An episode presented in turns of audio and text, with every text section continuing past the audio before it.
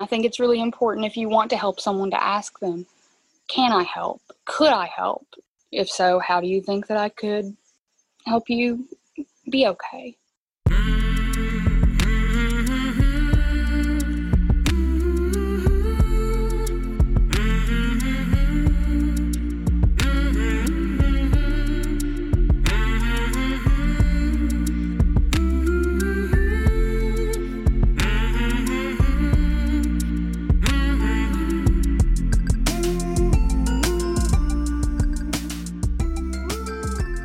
Hey there, my name is Sean, and this is Suicide Noted. On this podcast, I talk with suicide attempt survivors so that we can hear their stories. Every year around the world, millions of people try to take their own lives, and we almost never talk about it. And when we do talk about it, many of us, including me, we are not very good at it. So, one of my goals with this podcast is to have more conversations and hopefully better conversations with attempt survivors. Now, we are talking about suicide. This may not be a good fit for everyone. Please take that into account before you listen. But I do hope you listen because there is so much to learn. We are reaching more people in more places, places like Belgium, Lithuania, Trinidad and Tobago, Pakistan. So thank you. Thank you to all of our listeners, and thank you to our attempt survivors for being bold enough and brave enough to come here and share your stories. These stories matter, they really matter, and no doubt are making a difference. If you are a suicide attempt survivor and you'd like to share your story, I'd love to talk. You can email us at hello at suicidenoted.com. Today I am talking with Brittany. Brittany lives in Kentucky and she is a suicide attempt survivor. Hi, Brittany. How Hi. you doing? Oh, hey, I'm doing all right. Yeah, so this is a podcast, right? So people can't see you, but Brittany's got on these pretty rad yellow frames that are that are really cool. Where what part of Kentucky are you in? You wouldn't know if I told you. Um, it's Northeast Kentucky. Carter County um, is where I am. Elliott County is where I'm from. They're uh, we're almost in West Virginia. It's very northeast Mm-hmm. Kentucky. Um, It looks nice from what I can see. well, thank you. This is um, very nice. The little the place where where I am, where I've been staying a couple of days or so now. Uh, Mm. and the land here is is there's I haven't traveled much ever, but there's hardly anything else like it in the world. I think. Mm. As we talk, are there certain things? Obviously, it's called suicide noted for a reason, right? I'm talking to people who have attempted to take their lives, and and are there certain things about that that I shouldn't ask about, or you wouldn't want to talk about? I didn't know what you would want to hear about. Um, you're the interviewer, you know. I uh, Right. just you can ask away. Um, I wrote in and and have confided, I guess, in you, stranger, so much as I have so far, uh, because I'm ready to to talk about it. Um, if I wasn't, it would be too late already, kind of. So yeah. um, at this point, I figure I might as well. And like I said, maybe I'll have my Joe Dirt moment. Maybe people hear and come from all over America and want to like give me hugs and other places. I don't know. yeah, for uh, sure, for sure. Let's talk about that email. That was a hell of an email. So it was sent to me. It wasn't sent on blast to the world. But I want to let people know you reached out to me, right? yep. And you don't need to reveal what you wrote, but you wrote. Are you comfortable sharing what not the sort of the general energy of that email? You had reached out to me. You had heard one of the podcast episodes, I think a recent one with Maddie. Yes. I'm Maddie in North Dakota. Maddie in North Dakota, right? And it's going to be Brittany in Kentucky. But can you share what was going on when you with you when you heard that podcast and sort of before and after? Because I think it's really powerful and people might get a lot out of it. Absolutely. Um, that's what I was excited to to talk to you about. Honestly, was um, to say again thank you because I couldn't say thank you enough times. Um, just for doing what you do and for putting it out there because I discovered it. I'd never heard a podcast before. So you had never heard a podcast about No. anything? Okay, that's interesting. I feel blessed. Go on. Um, right, me too. Um, but I was on Spotify and uh, this, so I'd been really getting into um, listening to music like I hadn't in a while. I'd been really vibing, you know. And I had a particularly bad day. Um, it had been a bad evening the night before. Uh, just, just a, a, I was having a bad time, man and trying to vibe with this music and that stopped working and i just felt like i wanted to something different um, and i saw podcasts available on spotify where i was listening to music so i thought i'll try that it's it's like talk radio right and uh, i was like looking through spotify and suicide note it was one of the first ones that i saw and i almost started in that immediately and was like no no maybe i'll find a better one so I was like googling all around and stuff, um, and I didn't find anything that seemed that sounded or seemed better to me at the time. Um, even though it didn't seem at all like what I was looking for, because Mhm. again, I'll, uh, like I said in the email, I was looking for um, something a little more macabre, I guess, uh, Mm-hmm. more of a, a suicidal inspo. Um, Yeah, yeah. so I was looking to go the other way. Um, You were looking for something that would give you, and I never want to put words in your mouth, but from what you're saying, something that would make it okay. I was very okay with it. I was looking for something that would give me like a push or Right. Mm. I guess yeah, that would make it okay. I was looking for some voice to tell me on this strange talk radio platform that I was trying to discover. Um like it's okay, go ahead. And those podcasts might be out there, so it's. Well, I hope not. Um I mean, the podcast world is weird. It's sort of this like ugh. wild west, and I'm sure there are things out there like that. So I'm glad, and we'll talk more about this if you're open to it. But I'm I am glad that you didn't find those, and that you ended up finding this one, or at least not those, right?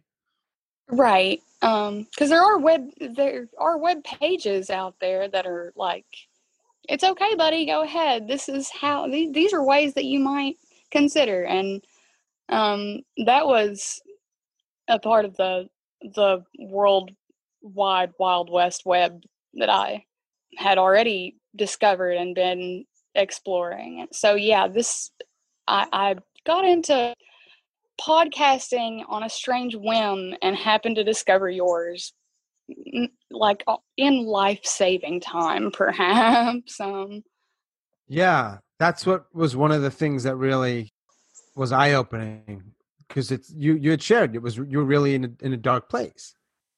yeah And this And is only a few days ago. So how are you feeling right now? And I'm not a therapist, but I'm just a guy who gives a shit. So how are you feeling right now? Wow i don't know if i've ever met one of those before one of you guys. Um i'm feeling okay. It feels weird man but i'm feeling okay though. Um like i said this friend of mine a rather new friend actually and his wife they they let me crash over here with them for a couple of days or so um, took me on their boat with them on the lake here in in carter county it's called grayson lake uh, big man-made lake i caught a fish for the first time ever nice. What what kind of fish? um, a bass fish. I caught a fish yesterday. I'm so not a, a catching fish person, but I guess I am now. You are now. That's how you become one if that's a thing. I put a hook through a, a smaller fish's face, and it was it was an experience. I've been thinking I might try to do something a little more primal like that, hunt a rabbit or something. I don't know what people do out here. Yeah. You have attempted in the past, yeah? Yeah, Can you- Can you, tell me about those? And I always say to everybody, share what you want. You don't have to share everything. I'm open to hearing whatever you want to share, but I don't want you to feel like you have to share certain comp- parts of that that you feel weird about. right. No, um, I feel weird about everything. Okay. I have attempted um, recently, I guess, and that's the most well, somewhat recently, um, which I wouldn't call an attempt. What happened the other day when I happened to listen into the podcast, heard Maddie in North Dakota. Uh, but that was it was damn close. I mean, like I was on my way out the door taking a walk, you know, and and pressed play, um, and my my path just literally changed. Uh, my my course changed. So that wasn't quite an attempt, but before that, there was uh, probably February or March, maybe, um, of this year. And there were a couple of times before that, but I was younger. So I guess they, it doesn't seem as real to me to think yeah of those as attempts, even though at, and at the time in that space and time, they were earnest attempts. It just now to me seems like, oh, you were 14, you were seven, you were, you don't know what you were, do- you didn't know what you were doing. Yeah. Um, but to have been 25 and and made that decision and make that attempt and in that different way that I did in adulthood that probably seems the most real to me the one in February yes I don't know what you're supposed to say I don't know I guess you can always you edit down for time and, and other things um, yeah I, I, right that's why I tell people share what you want and in as much as you're comfortable share and then we could go back and say, you know what, no. But usually it's more a little bit just for time. So, um, but yeah, what do you what do you want to share about it? Like I said, I'm I'm skittish. I'm I'm iffy and loath to say um, anything about methods because I've heard just terrible things about advertising, for lack of a better term, your sure. methodology, how that can mm-hmm. be very sensitive. But um, I attempted uh, hanging. Uh, I'll say that much about it. Okay. I don't know if it worked or if it almost worked. I mean, it didn't work like as well as I would have liked it to. Um, because I'm here and I'm talking with you today. Exactly. But I know it it was an otherworldly experience. And it's otherworldly for me to think about, you know, the coming to, the the waking up moment. What's that like?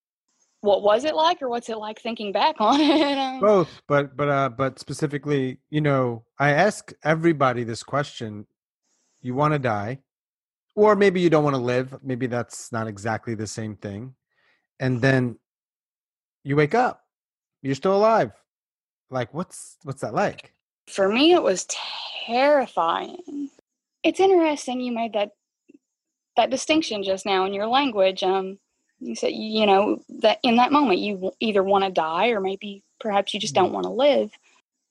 And I had just recently come to realize that it was the latter for me. I didn't want die. I knew that for sure because I had wound up in just par for the course for me. It seems like, uh, you know, despite any earnest effort or trying or how well things seem to be going. Just there was a sudden event. Um, and this was a, a, few months prior. It was actually like the day after last Christmas where I, I realized how much I did not want to die because I was in a position, um, you know, and I had a near death experience of sorts. But fast forward to February, and like I said, I, I tried to to hang my silly self and I woke back up and I didn't know where I was at first or what had happened. I didn't even remember, you know, the act that I just had had enacted. Um, and that took a while. It feels like it took a couple of minutes for me to be like, okay, I'm here. Um, this happened. Uh, um, and that didn't happen as a result. And then it was just like, oh shit, now I have to deal with everything that I was trying to get out of still. Um, right, because nothing's changed. That's the thing, right? Yeah, I don't know about. We'll talk about since then, but right, like four minutes earlier, it was before that, and now you're here. And did somebody find you, or what? What happened? No, um, no one found me. No one would even know if I hadn't if I hadn't uh, told my partner, my my partner Christopher if, if I hadn't told him and I didn't tell him right away um cuz I was I was at home my daughter was not home with me um she was visiting my ex but we didn't live alone. We we lived in a shared home with um, mm-hmm. my in-laws. Um, well, uh, effective in-laws. Um, my my partner's sister, her husband, and and her three children, like kind of in and out with their own custody arrangements. You know. Um, but yeah, all those people around, and no, nobody. I, I think even still knows um, that that happened that day. Your partner know. You told your partner. I told him, yeah. How'd he respond to that? Almost not at all. Um, I mean, there was like an initial do you want to go to the doctor or should you go to the doctor? Or, and I think before that even was just like, are you serious? Um, mm-hmm. Almost like an eye roll reaction. Like, just, you know better than that. That's a permanent solution to a temporary problem, blah, blah, blah, blah. right.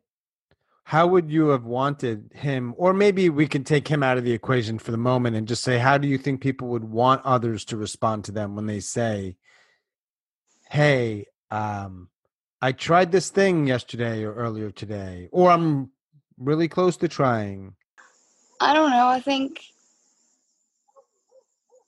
Maddie from North Dakota had it pretty spot on when she in what she said was just um I think if I put myself in the other um the other role mm. of this dynamic uh, this this scenario um my immediate reaction would just be to say are you okay? Are you okay now? Um mm or if you're not okay, can I help? How could I help? Um, if I can't help, who, who who do you need? What do you need? How how can I help you get help? And that's not to say help is such a scary word, man. People have made help a scary word to hear and to say to each other because like you need help that's an insult um, Unfortunately, we yeah. I have just I can't tell you how horribly terribly I have had you need help lobbed at me just in the past 3 months time. Right. So you're saying like you need help as in that's bad. Yeah. Yeah. You're you bad. What's help. wrong with um, you? You need help. Like it's a yeah, wow. What's wrong with you? That's another one that I I've been asked a lot. Um, and I think no matter how you respond to a person that you care about, if they're in such a dark place, or even if it's just a headspace, you know, everything else seems fine, but then all of a sudden you, they enlighten you, you gain this new awareness that they're miserable and that they they may not want to live any longer if it's a person you care about, it should go without saying that that is not even on the short list of considerations of things to what's wrong with you or I can't mm. deal with you. I, I'm not. I'm not a puzzle to be solved or a problem to be dealt with. Nobody is, but actually help. Um, and I think it's really important if you want to help someone to ask them, "Can I help? Could I help?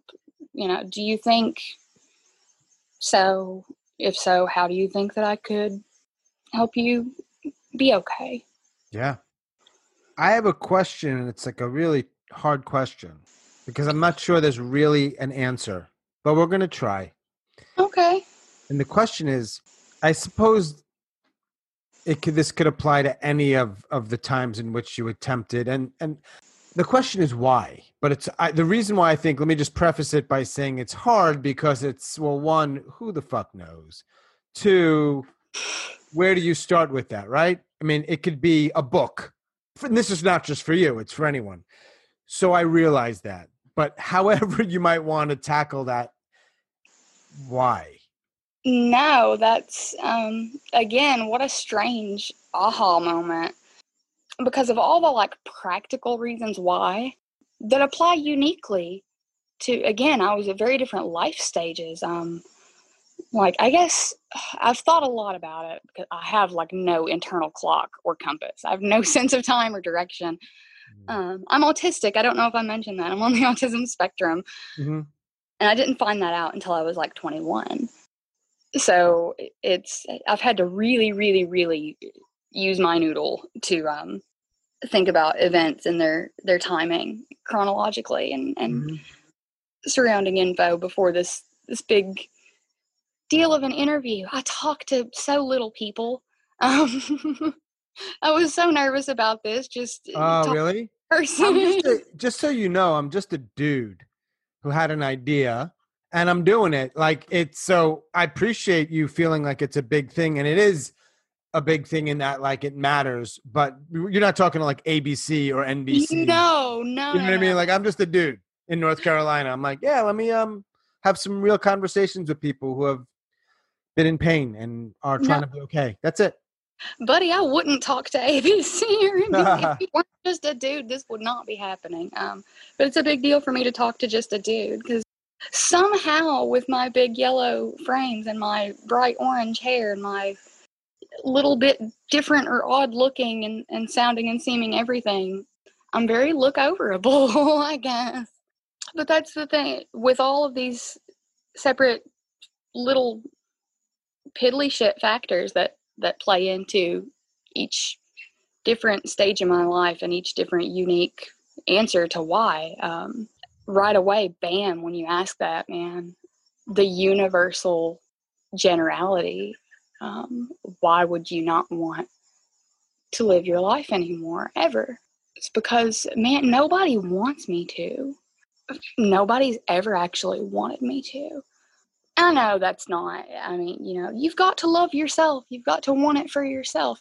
No, you don't got to. You don't, you do not have to love yourself. And especially it, through development in, in childhood, I think it's so important. Anybody with children has to know, has to just be smacked down with the reality right away if they've not been already. That you have to teach these new emerging people um, that they are capable of loving and of being loved because without connection without witnessing that without experiencing experiencing that from an um, an outside force one could not know how to love oneself um, you're fucked yeah and, and I guess that's uh, uh, in layman's terms, that's wise because I was fucked um, at every Wait, point. you were saying, yeah, no, layman's terms works for me. I'm a, um, nobody wanted me to. Is what yeah, that was sort of re- words that really resonated. Like nobody yeah. wanted you to thrive or be okay or to live my life anymore. Just uh what does that mean? What do you mean? I guess I, I've I've never been intrinsically useful um, or, or, desirable. Even my parents, um, especially my parents, and from all accounts, um, of course I don't remember like infancy, but it's from all accounts, uh, pretty much from before day one, just had no use for me, man. Um, until they did, um, and then it was a very objective, disposable expendable type of use. Um, and that's the thing, it was use, it wasn't desire or care or love or connection. So I think without that foundational source of another human, the planet Earth, where we're from, or another place on Earth where you're wanted and expected uh, to be, where if you don't show up, someone would wonder why um, or miss you. Um, that's I've always been lacking that. Do you think that that informs the way you are as a mom now? Because you said you have one child or kids? Yeah. You have a kid. One. She's four. Um, four year old daughter? Four year old daughter. Yeah. Um, no, absolutely that doesn't. In- well, yes, absolutely. It could be a positive thing, yeah. Informing that, like, yeah. Very much. I'm very um, hyper vigilant and always have been. Um, like, man, I I nursed my daughter for two years, um, and I was the first first. I've never even known. Like, I'm not just the first person in my family that went that route with motherhood, um, but I, I've never known another person who did that. Was always And it might seem strange to someone. I don't know if you've ever been to Kentucky or what your imagination conjures up when you think Kentucky. I oh, think there's general and perhaps probably very unfair generalizations about Appalachia, right? Parts of West Virginia, yeah. parts of Kentucky. It might it might seep into other areas, but that general region. Now, I don't think they're necessarily fair or accurate, but yes, there are pictures that are conjured when when we think about that area. Right. It's it's not exactly fair or accurate, but um I don't know. The land's not been very fair to me, so I'm I'm loath to defend the land or the people in it. but yeah, like uh, like I said, I nursed my daughter for two years, and just, I always maintained this ever awareness, this this forethought of just bonding, time and how I invested it, and and I really, really, really never have n- not appreciated um, the gravity, like I said, of those foundational years, those developmental years, upon which an emerging person establishing their first connections with friends in the world and navigating um, bases their decisions about how they'll try to do that. Um, the first connection that we have is to our our parents and our family. It's a generational kind of an, an inherited um, knowledge about how we're going to interact with the world. Mm. Um, that's such a bad thing for so many people here. There's so many nightmare people just who might have been fine if they had interacted with a, a some not so nightmare grown up people when they were emerging. Well, like you really don't have much of a chance. Right. And um, then it becomes truly generational because how can it not be, right? You've got you're going to pass it down. It's really hard to break that. It does sound like you're trying to do that somehow mm. because I don't think most people would I don't know, tell me if I'm wrong, it would even be on their radar. Maybe they wouldn't be aware or maybe they wouldn't have the tool.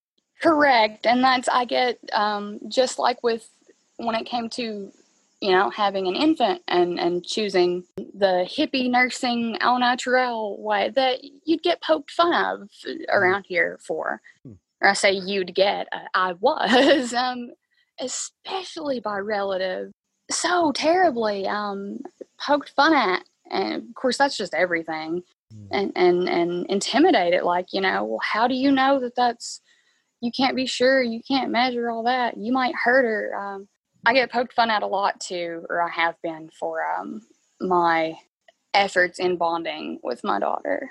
Because um, I don't tell her, you know, go watch TV. Or sometimes I, I, I do. I think anybody who says that they don't is lying unless they don't own a TV. And then they're like, go look at a fire for a few minutes while I drink a yeah, coffee. Sure. But uh, I color pictures with my daughter. I, I watch her cartoons with her. I learn the songs. We play music. We play with dolls. Um, and I have to I have to be unashamed in my interacting with her as far as judgment by other grown people because no one ever wanted to connect with me at all. And I just never, ever, ever want my daughter wandering, you know, any place on our big blue marble thinking I'm alone or no one wants me just because I, I always, always am going to.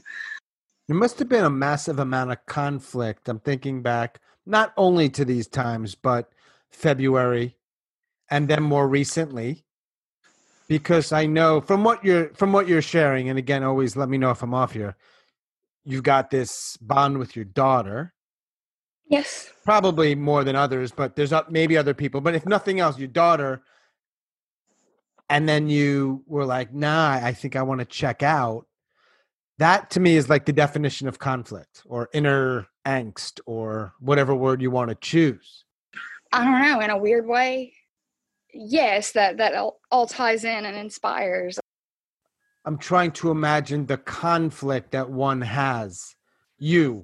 How would i leave her no no I... no it's not like a judgment. It's more like i'm imagining you are so conflicted because you've got this person you love and there's part of you that's got some other feelings going on about like your own life that's got to be really freaking hard is what is kind of what i'm saying absolutely um like I said before, she wasn't with me um, for this big recent real feeling attempt. Um, mm. And I'd hope that would be needless to say, you know, because I doted on about what a caring mother and, and just, sure. I, I, wouldn't traumatize my daughter that way or any way ever. Um, and, and risking, you know, her seeing or, or anything. Mm-hmm. I couldn't even begin um, to imagine that or doing anything like that. That was a big part of, I guess, my uh, more specific why, like in that place and time again. Uh, mm-hmm. And also how I was okay with it um, because of this arrangement with this um, ex partner of mine. I don't know. There was a thing in Kentucky or in our jurisdiction or somehow or other where when we we were married and we were married for two months. there have been shorter marriages. Yeah, we were married for a couple of months, um, and we didn't even marry until she was about a year and a half old, and divorced just a couple of months later. And um, then I began dating my partner, Christopher.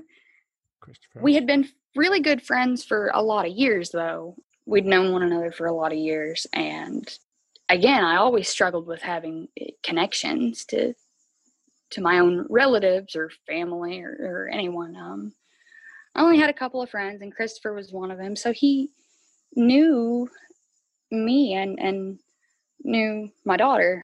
He didn't really spend time around her until she was about six months old or so, but but always had known her. Um, he was uh, one of two guests at my wedding, just friends of mine. Um, and gosh, I know what a horrible person, but um, things happen the way that they happen, and I, I'm not ashamed of how they happened. But uh, the result was a, a 50-50 arrangement um, uh, of custody between my ex-husband and I, um, where for a week, um, my daughter would be at home with with me and with Crass, her, and and he knows how I just absolutely mandated um, any friend who did come around would be a friend of the family, would not be a friend of mine or his or ours, but but of the three.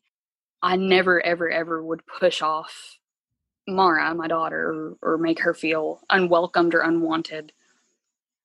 You know, if we want to play Cards Against Humanity or have a beer or whatever, that can happen after bedtime. Um, I'm not a go play mom so Christopher bonded very, very strongly with Mara too. But then once my ex um, sort of vindictively requested of a family court that um, he, and it was a whole process beforehand too, almost like a hostage standoff, man. Uh, mm. Like, you know, agree to these financial terms of splitting up things, or else I'm going to ask this and they'll give it to me because of this new legislature in Kentucky that says we assume that's the best thing for a child of divorce. Mm.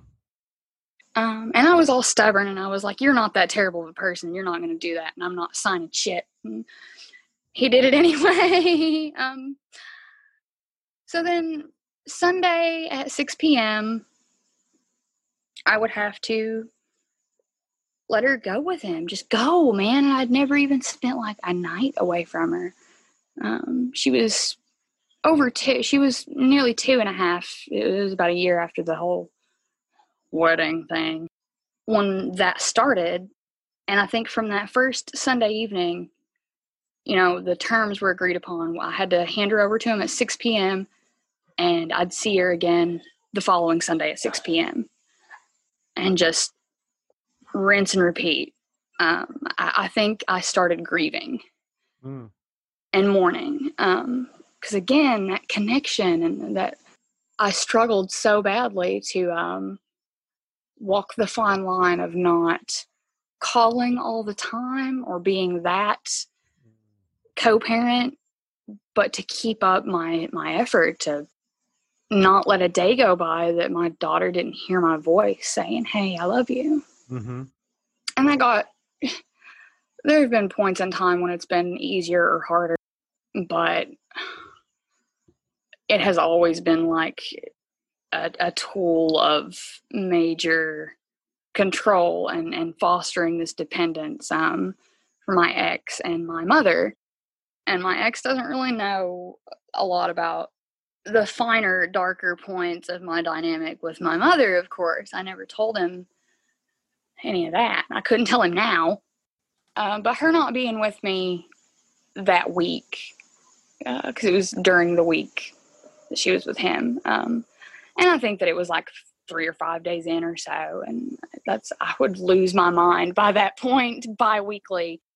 You know, for, for a length of time as of February, it had been quite a while. Minus whenever X didn't feel like it or what, because my daughter just had had a medical event in February as well. Um, she actually had like a life threatening dental infection. Um, wow. Yeah. And I speculate that that might have had something to do with her teeth not being brushed every other week for a week at a time or so, but mm. neither here nor there. Um, bottom line is uh, my child, who's just so tiny and, and so perfect, was in horrifying pain. Mm. He'd ask me, Do you want her back early? Which was always a yes. Um, so Saturday evening, in February, one Saturday evening, she comes home and just says, I'm not feeling well, you know? And me and him had some argument then because I'm like, why isn't she feeling well? Um, have you heard about this coronavirus, this some beer sickness on TV? What's happening? But Sunday morning, she wakes up and she was swollen, like her face was swollen, and she was in excruciating, agonizing pain. And I took her to the emergency room. They couldn't really do anything for her, you know, because it was a dental event. And I just felt so useless. And for a couple of weeks, it didn't matter whose week it was or not, because she was very um, in need of constant care and in need of constant comfort that no one could give her. Or we would have. I would have gladly taken every bit of her pain and then some if she could just feel any relief at that time. So I had no sleep for a couple of weeks and spent the whole couple of weeks either crying or trying not to cry mm. and just dealing with my child being sick and in pain. And the resolution to that was she had this, her two front teeth, um, she had the prettiest little gap between them um, but we had to take her to a pediatric dentist and have those extracted. And she had to be awake. Mm. And I had to hold her while they, it was, I still have just horrific um, flashbacks. It's almost triggering to think about. But she was so much better right away. And then she, as soon as she was better, though, of course, she was off again. And that was when I attempted. Um, because as soon as she got better, it was right away again like, okay, well, she doesn't need you anymore, or she'd be better off without you. I can afford to buy her a Happy Meal um, whenever she wants one, and I can drive a car. That's a thing. I can't drive a car. That's greatly complicated rural life. But as of the other day, like the same day I discovered the podcast, um, I'm working on that. On driving? Yeah. But I think it's the same for me as it is for anybody. Life's hard and mm-hmm. sometimes it's too hard to live it. Yeah. It's really, really important to be there for somebody if you can. And if you don't have anybody who's there for you to look for them um, until, you know, because um, being a lone wolf is not okay. Doesn't work. It doesn't work. It never no. works. It never works for I long. I think you're right. Even people that are like, oh, I'm a loner. I'm like, I don't think you are. Those people are miserable. Maybe, or you know, you get. I, I have no idea. There's a lot of people, and they've gotten used to it, and this and that. I, maybe they're thrilled. They're couldn't be happier. But I'm usually thinking, nah, I don't think so I think for we just haven't part, met the right company. Maybe right. yeah, I think life is better with uh, someone or others, but it Yeah. is hard when those people suck. Then it's better alone. Yeah, No one wants to be around sucky people all the time, make you feel like shit, right? right. And that's what it's so much generational because I'm, I can feel my sunshine. Oh, there go the dogs. I, I, I don't think that I'm a sucky person. I, or I wasn't meant to be. Um, Hmm, and yet I was destined to be. Um, Perhaps. just, I mean, I've been to the historical society, man, because we don't have like movies or a mall or anything in You know, Horse Horsepile, Kentucky here. how far is the nearest uh, mall? An hour. It's not far. Um, but As far if you don't drive. yes, um, there's no public transportation. There, there's not um, anything like that either. It is country. And yeah, it's country ass country. Uh, like I worry more. I've hitchhiked a lot in a 26 year lifetime because I've like rarely ever left here, even for a short time. Um, so I've hitchhiked before, and I worry more about like wildlife than I do about people, or I used to. Um, Oh, like snakes or something? oh no, I kicked a snake just the other day. Oh, so what are you worried about? like deer, like Oh, sure. Yeah. they can they can and they will like stand on their feet like a dude um like a big hairy dude just with hooves um, Did you did you grow up and go to school in that area? So you said you Yep. spent your whole life there? Yeah. Um and by the way that's another thing um overlookable i said earlier despite all my effort to Mhm. and not even effort to stand out, but just effort to shine.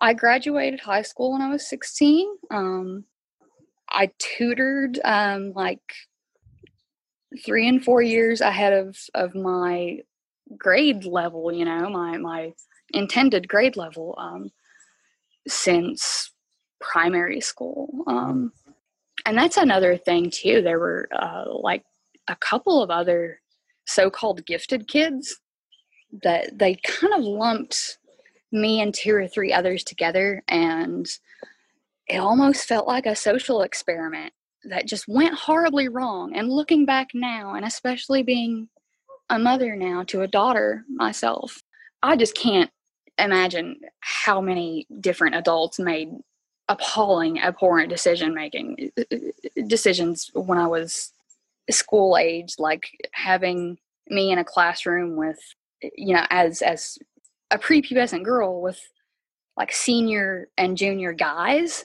Mm. um and and young women too girls uh, just that should not be i entered college at 16 i moved into a dorm room that should not have been that's it, it doesn't matter what your iq is or, or how well you math um you're nobody's ready to have 20 year old roommates at 16 um Where'd you go to school? Morehead State Why do you laugh? because man it was it was um i don't i could have been a doctor like twice by now but i i didn't obtain a degree or anything i i've been nothing since i was 16 um except for a mother now and a waitress um at times or a bartender or an it uh, i've i've done systems repairs and mods for a few years on the side so Really? yeah Wow, that's a foreign world to me. You wanted to be a doctor? Uh, no, I said I could have been a doctor. That's um, I didn't know what I wanted to be. I think I just didn't want to be home. Yeah. um, I wanted to be high a lot too. That was I think that's like three out of four of the four or so little gifted kids from the group. Um, I think at least half of us are still out here somewhere, just just wanting to be high. What which group? Um, like I said, the little group of of, of children that I um, got to do school with. Um, Oh, a lot of a lot of them are are they're they're using and they're not they can't stop or they don't want to stop. Yeah, like uh, one of us became a lawyer, and the rest of us are are holding up, Holding what? holding up. We're keeping it together, Yeah. maybe. Yeah. But we keep in touch and and we all just kind of look back on on what weirdness. So as far as awareness and advice giving, I guess uh, that's I could use the platform to say your kid is not gifted enough to be with in a classroom with other kids who also still are kids in a different life stage Sure. you know around you know don't don't blur puberty lines just because a kid is gifted that's trouble development is development regardless of of intelligence What else do you want to say? Use the platform if that's what we want to call this, however you want. Because I never assume I ask the right questions or the best questions. So oh i'm horrible at answering though I know, I know. But hey, you heard Maddie and it just came up and it just happened to work out this sort of serendipity, if you will. So maybe somebody will hear Brittany. Maybe not, but maybe, right? And you just don't know what space they're in. Maybe they're suffering or contemplating. Maybe they're a mom or a brother to somebody, and that's, you know, who knows? I worry a lot about my own kid too, um, because I'd mentioned different life stages um, at different attempts, and I think that the youngest ideating of mine that I know that I've seen written or documented somehow, you know, because I have gotten gotten help, gotten treatment um, in the past, but I was grossly mismedicated Uh, um, and in developmental years. mm, yeah, formative. Autism isn't on even the short list of considerations for as far as um, you know little girls with behavioral problems um, and medical care here especially mental health care is just lacking Yeah. a lot anyway so What was your diagnosis? Or let me reframe that. Did you get a diagnosis that you thought was accurate, that felt right, other than the autism? Because you said that was a late diagnosis anyway, right? Yes very late actually i got mental health treatment when i was really young too. And that's something else that i would caution others about um, is to, to be hyper vigilant when it comes to mental health treatment for your children. Forgetting it and maintaining it and uh, for getting quality just basic quality uh, assurance of one second opinion that is worth it before you put your child who is developing on a psychotropic medication Yeah. um, because as a youngster um, i was um, diagnosed with a schizoaffective disorder Mm-hmm.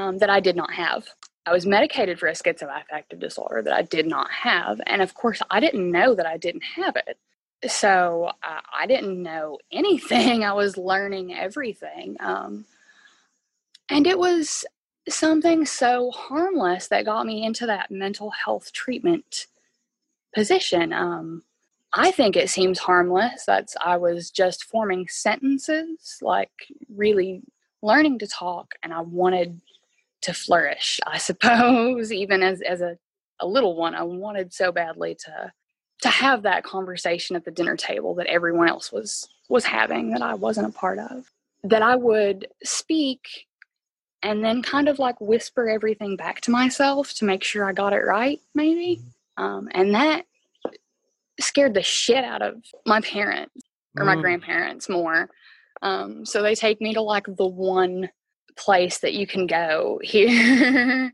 to see Man. Like the one doctor that there was and he was like yeah she's off her she's off the rails on a crazy train um take How all old these were you? three Oh shit. right so again if i wasn't fucked um Yeah, I hear what you're saying. What you're saying. Yeah, it makes total sense. It, it is. and no one ever asked to speak to me you know like ask hey mom could you step out of the room and that would have solved a lot of issues Right. it would be a different Brittany today, probably, if Mr. One Doctor in town had ever said, Hey, can I speak to her alone? right. Uh, like with a nurse. Um, yeah, I mean, there's a part of your life that feels tragic. It does. every part of my life feels tragic. But there's also another part, and I'm not the person who always has to find the silver lining at all. But it is kind of interesting to me that all that stuff has led in part to you being able to be a great mom. It's kind of cool. It's really kind of cool. Like you could argue that if that some of that stuff didn't happen, I mean, we'll never know. Maybe you wouldn't be as good a mom. Maybe. Yeah. Um. Who knows? I know. I know exactly what you're saying. I'm so not a silver linings person Me either. neither. I fucking hate it. I can't stand the culture we live in where everything's got to have a sort of no. Not everything's okay. Not everybody wants to live. Not everything works out. So that's how I feel. But it is kind of cool to hear somebody who's gone through so much stuff and say like, because we know a lot of people end up fucking up their kids because they were fucked up, right? Oh yeah. And So, but you're not. It doesn't seem like, which is a breaking a chain is cool to hear. I'll shut well, up. they're not. They're not done trying yet. Okay. but uh, neither am I. Apparently, yet. We're still in this lockdown, right? And I know, you know, we just connected recently, and you shared me what that day was like for you, or part of it. What do you think it's going to be like moving forward? That that's a bullshit. That's a bad question. I'm taking it back because you don't know, right? You don't know. you mean the state of the world? I'm assuming. No, I meant you- the state of Brittany more than the Oh. world. I never know, man. yeah, yeah, yeah. Same, same. Do you have people in your life that are supportive though? Because it sounds like maybe not. No, no, um, not really. No, the easy answer is just no. I still have my partner around, um, who again is is my friend too, one of my only friends. But um, I think the longer that we've been together now, like as a couple, that changes things.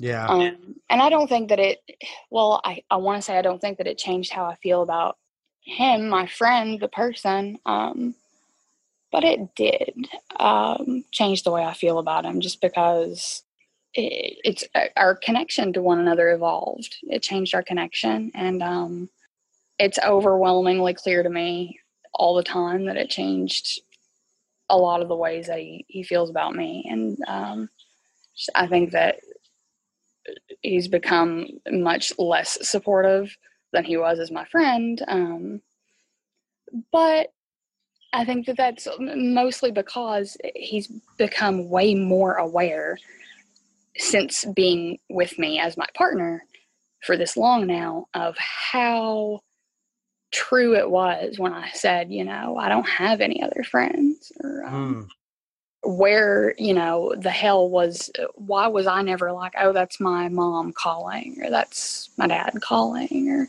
that's my cousin calling that's um, because those people actually people actually don't exist in my life or i don't exist in people's lives in other people's lives more so there's a lot of you, you get what you get or i've got what i've got and um he knows that he's it.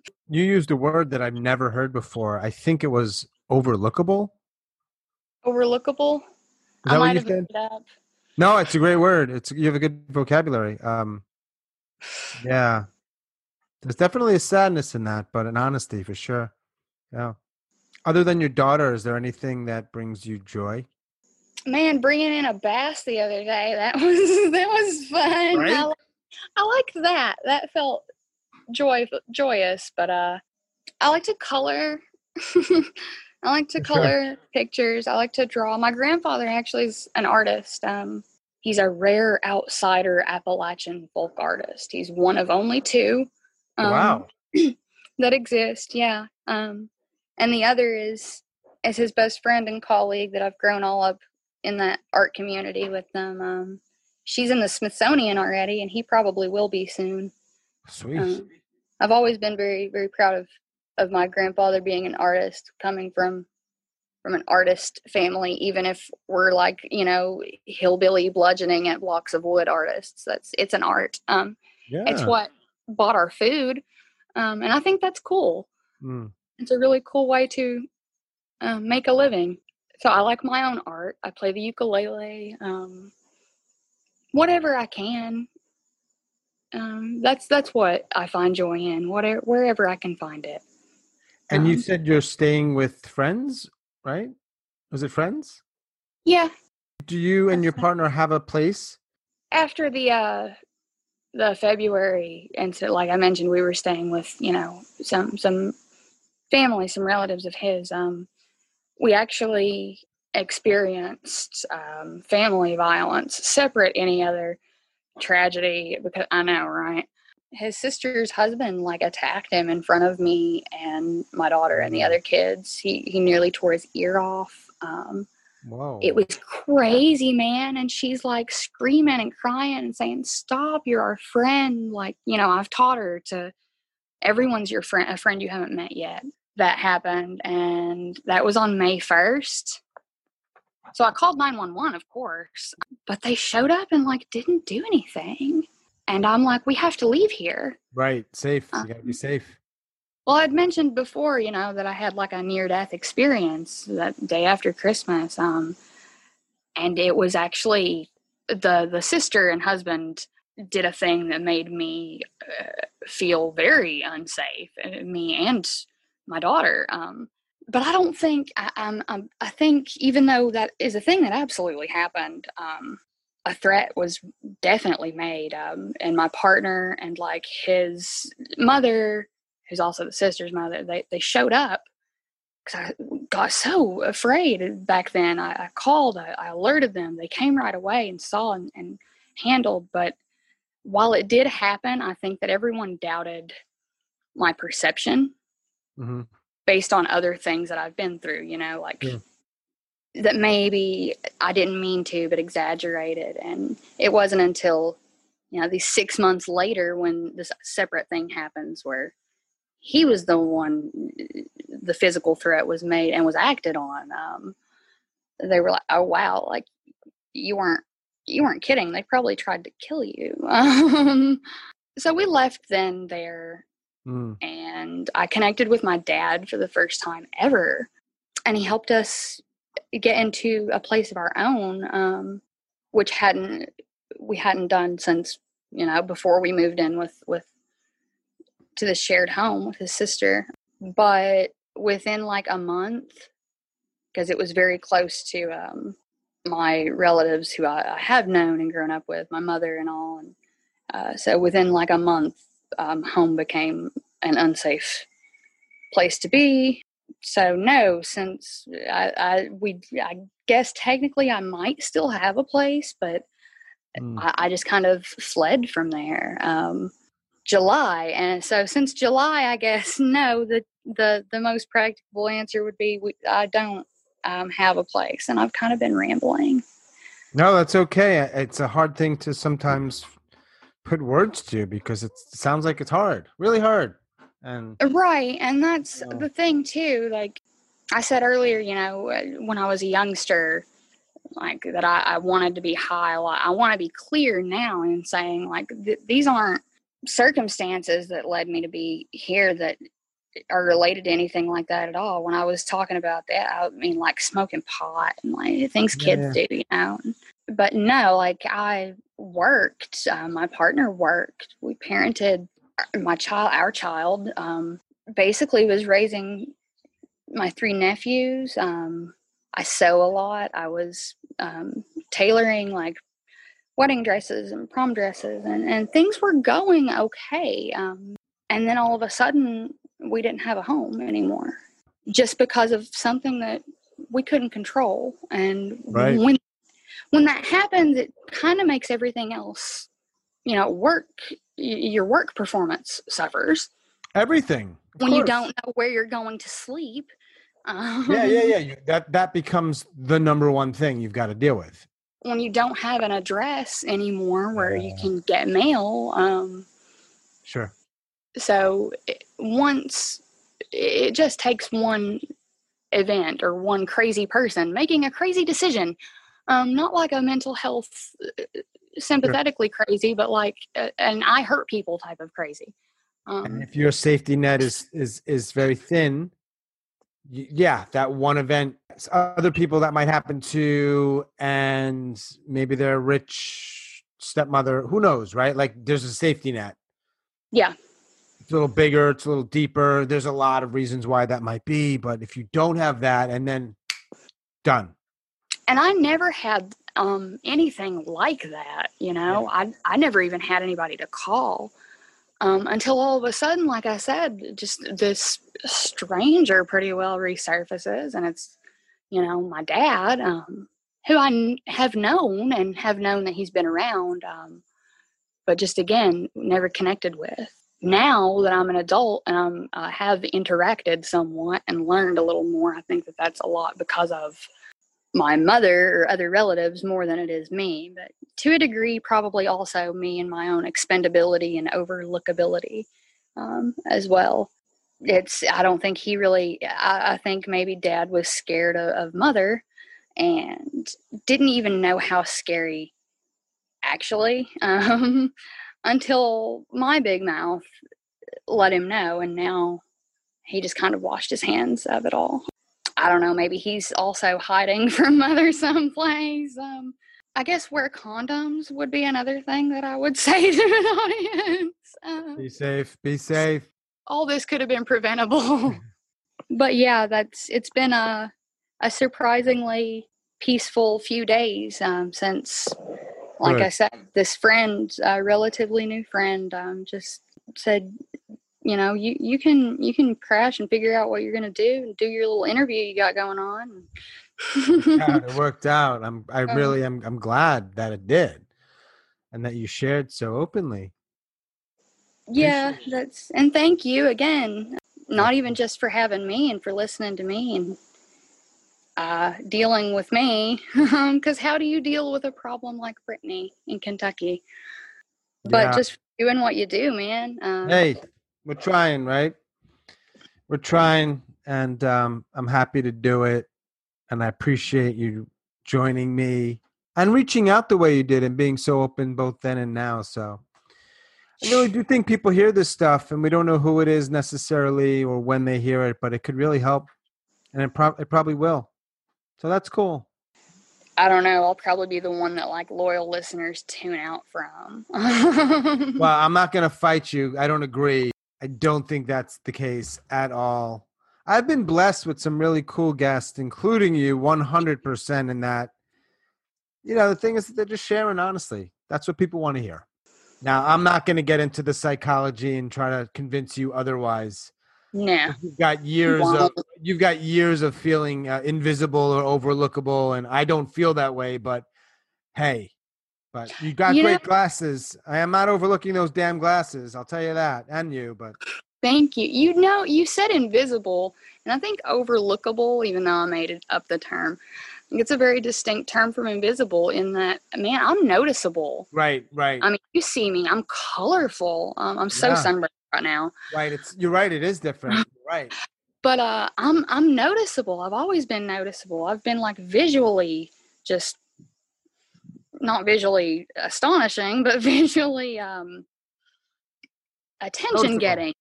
But I'm I'm dismissible, I think, mm. and especially you know even in times of distress. Um, I mean, I I've stomped my feet, I've shouted at the moon, I've I've made a scene, um, and been dealt with rather than handled with any amount of care every time. Um, so no, not I'm in no way invisible. I'm just Fair. forgettable and dismissible and overlookable. Not today. Thank you. Not in the last hour and a half. I hope. I think it's so cool that you're a teacher. By the way, that's that's what I would have liked to do. Um, oh yeah, for well, sure. You teach in some ways, though, right? I mean, by by nature of being a parent and other things but I hear you. I hear you. Yeah, um, and I still would like to. I've been really thinking about going back to school um, or trying to. It's it's hard to do anything right now with the damn coronavirus happening. You have yeah, yes, and yes, but sometimes with the way things are now, maybe there's more opportunity to learn online, or I don't know what exactly how that would look or work, but yeah. Truth. I would uh, very much like that. And since I'm still here and still trying, thanks to um, your your notable podcast, which still is the first, the only one that I've heard. Will always be the first podcast you heard. Yeah, and I haven't yeah. listened to any others yet, but uh, I'm gonna try some Joe Rogan out. I think it really hit me today, and I thought about how you know this is going to exist now, and as for as long as it does, maybe someday Mara will hear it, and um, she'll hear, mm-hmm. You know, when interviewed by a stranger for the big wide internet right. world. Um, random dude in a random show, and who knows? Yeah, she's what I was thinking about and what I wanted to talk about, and and I really did always adore her. Um, I hope if anybody hears that, I hope too. I hope it would be her. But I've made a couple of new friends recently who I actually conversation just sort of naturally alluded to something that I was like, oh man, they might actually not think I'm a weirdo. They might like the right. podcast. So I'll probably let some people know. Thanks again, Brittany. I appreciate it. Thank you uh, again, Sean. Yeah, you're going to be okay? I mean, I know that's a weird question and I can't do anything about it, but I still have to be cognizant that, you know, it's been a weird week for you. So asking is doing something about it, though. That's so you already are, buddy. I don't know how, but I think maybe. I think the answer to that is maybe. And and if you're wondering what you could do to help, then then you you have. You did your little podcast and you didn't do it for me, but thanks anyway. I have my reasons, but um yeah, yeah, yeah. And I appreciate your honesty. Maybe is that's got to be okay. Yeah, I'll I'll figure out how and and once I know how once I can answer that question for myself, then I think I'll, I'll be well enough on my way to okay. Um, mm. But at least for today, yeah, I'm, I'm all right. I'm indoors. I'll if I leave the little fucking homestead here, then uh, I'll wear a sock on my face or whatever people do now when they go out in public. Oh, right, right, right, right, right, right. Take care of you, yeah. Cool. All right, thanks again, Brittany. I'm gonna run. Um, be safe, you, obviously. Okay. Yeah, you too. Have a good day. You too. Take care. Bye. Bye.